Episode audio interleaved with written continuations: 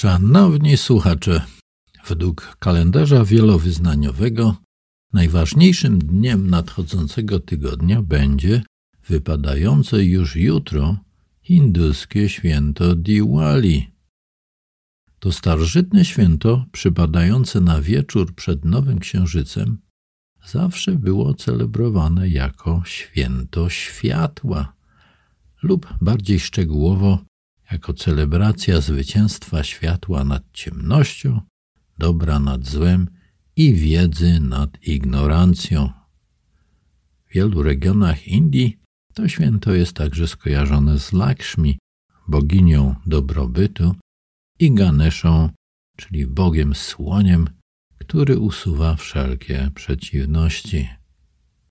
To popularne święto celebrowane jest też przez Jainów, dla których skojarzone jest z ostatecznym wyzwoleniem pana Mahawiry, i przez Sikhów, dla których upamiętnia powrót Guru Hargobinda z muzułmańskiej niewoli.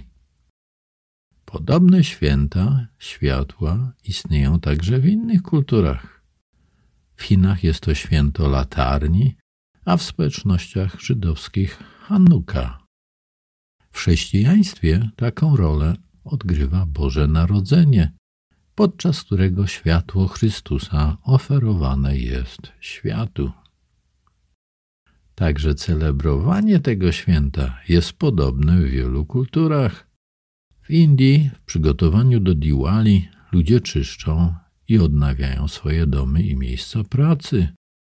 Ozdabiane są one następnie przez dijas, czyli lampki oliwne.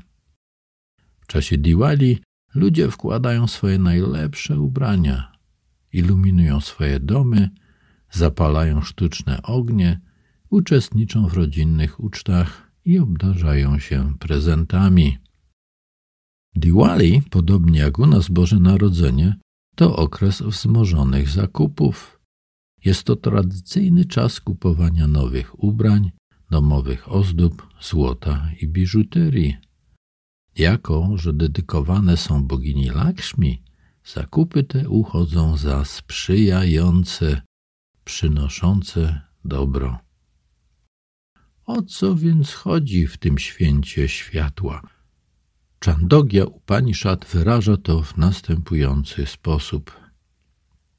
Istnieje światło, które świeci poza wszystkimi rzeczami na ziemi, poza nami wszystkimi, poza niebiosami, poza najwyższymi niebiosami. To jest światło, które świeci w naszym sercu. Kata Upanishad dodaje – najwyższej złotej komnacie jest Brahman, niepodzielny i czysty. On jest światłem świecącym we wszystkich światłach. Słońce tam nie świeci, ani księżyc, ani gwiazdy.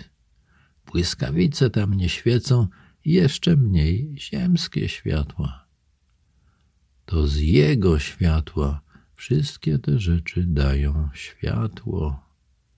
Jego promienność oświeca całe stworzenie. To obecność tego światła w sobie, wydaje się, wyczuwał Chrystus, kiedy powiedział: Ja jestem światłością świata. Kto idzie za mną, nie będzie chodził w ciemności, ale będzie miał światłość życia. On dostrzegał to światło także w nas samych, kiedy rzekł: Wy jesteście światłością świata. Tak więc niechaj świeci wasza światłość przed ludźmi, aby widzieli wasze dobre uczynki i chwalili Ojca waszego, który jest w niebie.